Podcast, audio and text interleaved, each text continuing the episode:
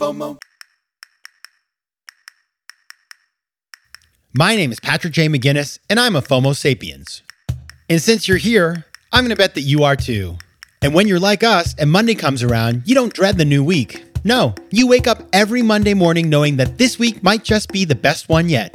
This is FOMO Monday, the snackable show that starts your week right with hot takes, life hacks, listener mail, and even some FOMO therapy.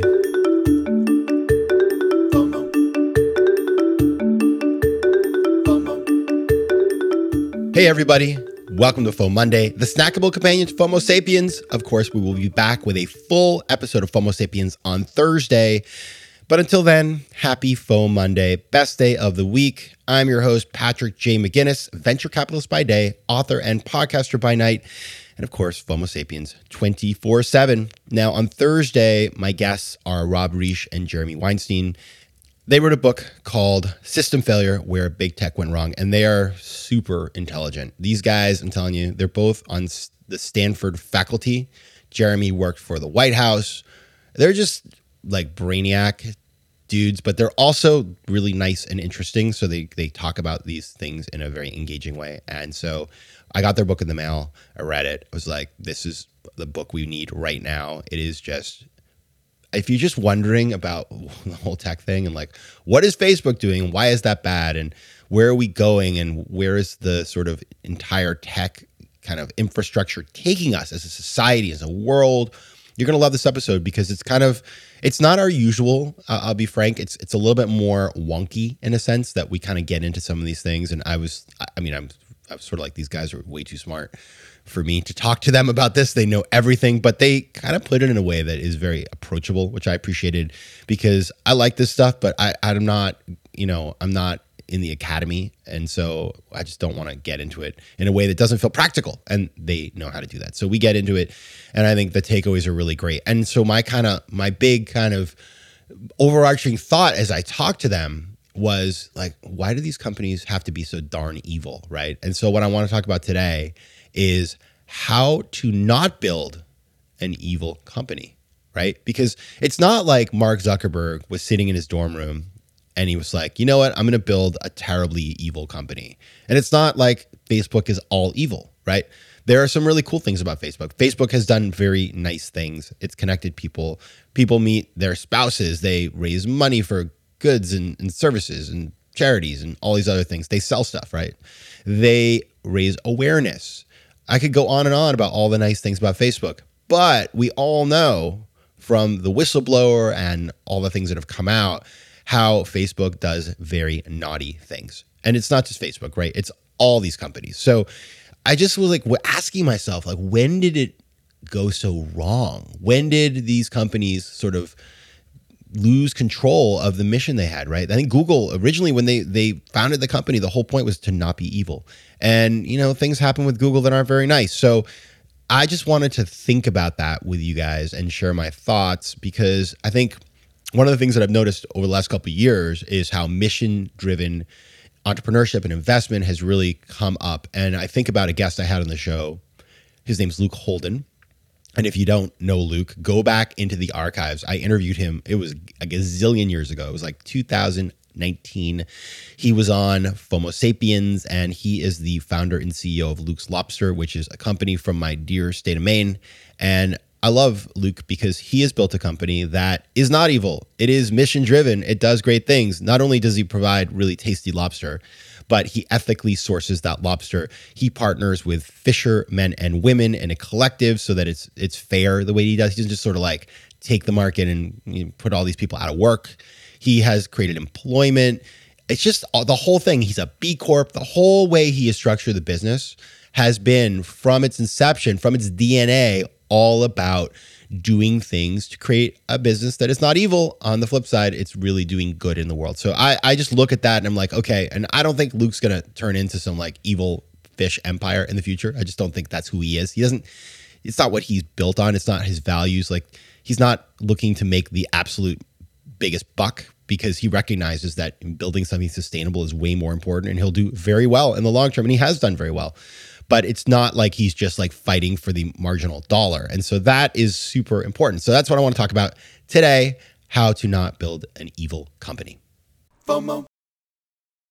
Quick math. The less your business spends on operations, on multiple systems, or delivering your product or service, the more margin you have and the more money you keep. But with higher expenses on materials, employees, distribution, and borrowing, everything costs more. So to reduce costs and headaches, smart businesses are graduating to NetSuite by Oracle. NetSuite is the number one cloud financial system, bringing accounting, financial management, inventory, and HR into one platform and one source of truth. With NetSuite, you reduce IT costs because NetSuite lives in the cloud with no hardware required, accessed from anywhere. You cut the cost of maintaining multiple systems because you've got one unified business management suite. And you improve efficiency by bringing all major business processes into one platform, slashing manual tasks and errors. Over 37,000 companies have already made the move, so do the math. See how you'll profit with NetSuite. And with rising prices everywhere you look, you gotta do the math and save money. Good news by popular demand, NetSuite has extended its one of a kind flexible financing program for a few more weeks. So head over to netsuite.com slash FOMO. That's netsuite.com slash FOMO. netsuite.com slash FOMO. Tudo bem, meus queridos Fomo sapiens? Now that right there was Portuguese. And as you know, I love speaking foreign languages. But I'm not alone. One in five Americans have learned a new language on their bucket list. If that's you, make 2024 the year you finally check it off that list with Babbel, the science-backed language learning app that actually works. Don't pay hundreds of dollars for private tutors or waste hours on apps that don't really help you speak the language. Babbel's tips and tools are approachable, accessible, and delivered with conversation-based teaching so you're ready to practice what you've learned in the real world. Now, FOMO sapiens, you know I speak four languages, and it takes work to stay on top of them, especially with French. C'est difficile. But with Babbel, I'm able to practice practical conversations that I can actually use in the real world. Here's a special limited time deal for our listeners. Right now, get up to 60% off your Babbel subscription, but only for our listeners at babbel.com slash FOMO. Get up to 60% off at babbel.com slash FOMO. That's spelled B-A-B-B-E-L dot com slash FOMO. Rules and restrictions may apply.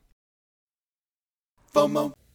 All right, number one, how to not build an evil company is recognize there are no absolutes, right? So it's kind of interesting. Much like people, sometimes the things that are our greatest strengths can be our greatest weaknesses, right?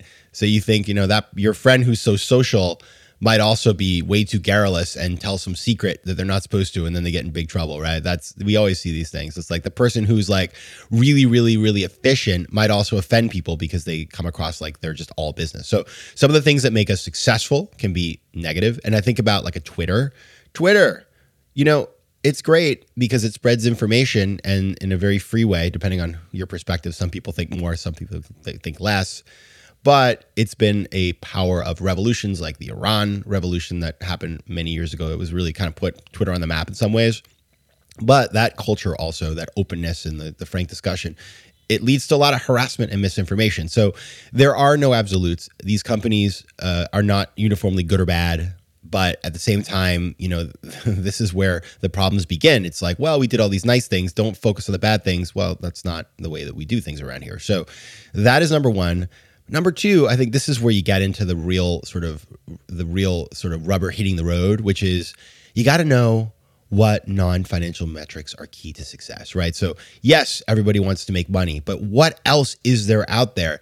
What are the impacts that you're having and how do you measure what those things are? So, if you think about like I mean, this is a great example, like oil companies, like oil companies love to tell you all about how they're planning fields and paying for schools and all these things. Sure, but like, what are the real metrics that they should be looking at? Uh, you know, it, of course, they're doing things that are bad for the earth. We all know that, and you know, the question is like, so what are you doing about that? And a lot of times, the metrics that they put up are these very fake metrics. It's like, well, we built a school in this community. I mean, fine, that's good, but is that really going to offset what you're doing? And so, I think having those non financial metrics and reporting them and being transparent about that is super important.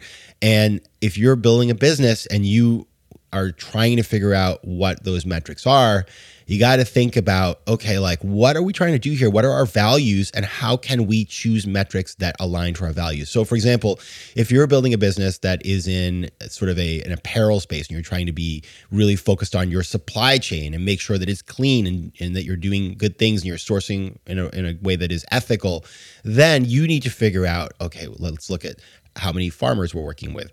Have we certified those farmers? Like all these things. Okay, how is our supply chain? Are we are we shipping things FedEx, which is really bad for carbon, or are we finding smarter ways to ship? All those sorts of things are really important. So you want to focus on those metrics and you want to report them and, and show them to your team and to your investors. Super important.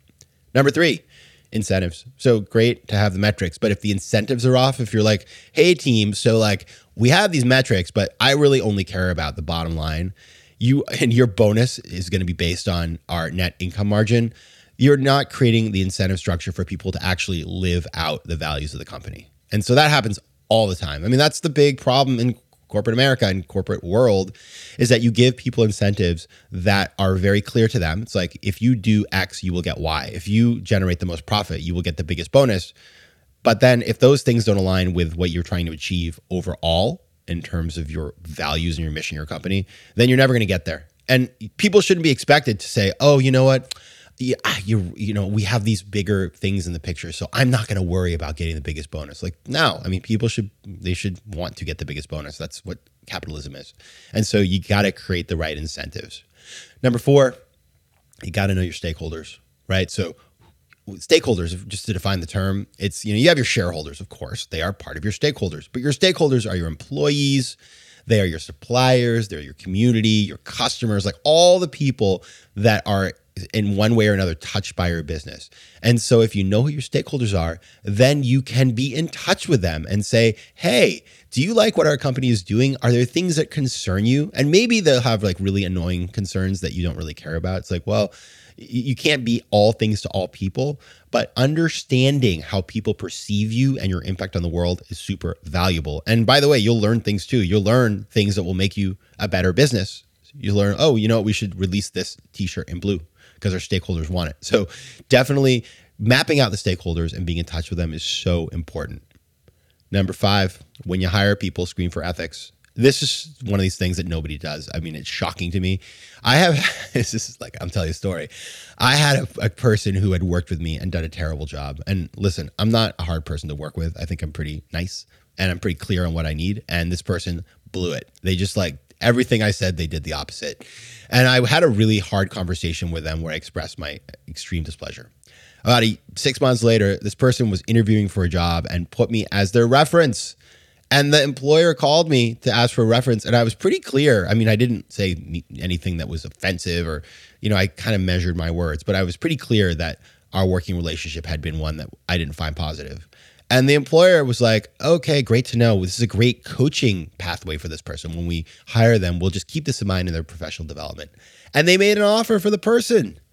Yikes! So don't do that but definitely thinking about when you hire people, asking their references about about the ethical dimensions and about the kinds of things that are important when you're thinking about not being an evil company. Like, is this person going to have sharp elbows and do anything to make the most money? Well, that's not good, right?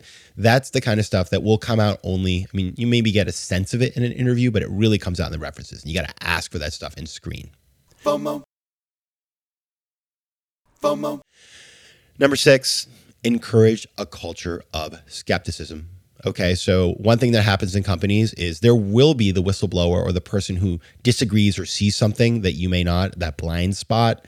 And if they don't feel that the culture of the company allows it, they won't speak up. So you've got to create a culture where people feel safe and comfortable raising their hand when they see something that's messed up. And this is super important because I got to guarantee that, like, some of the things that are happening in these companies that make it into the press it's not like the board of directors or the CEO have, it's not like they architected these things necessarily. Maybe they did. I'm not going to absolve them. But a lot of times there are side effects of other things that are happening, and people don't necessarily predict this side effect. And then all of a sudden, it's too late. And so having a culture where people can stand up will help you to prevent those things before they get really embedded in the business.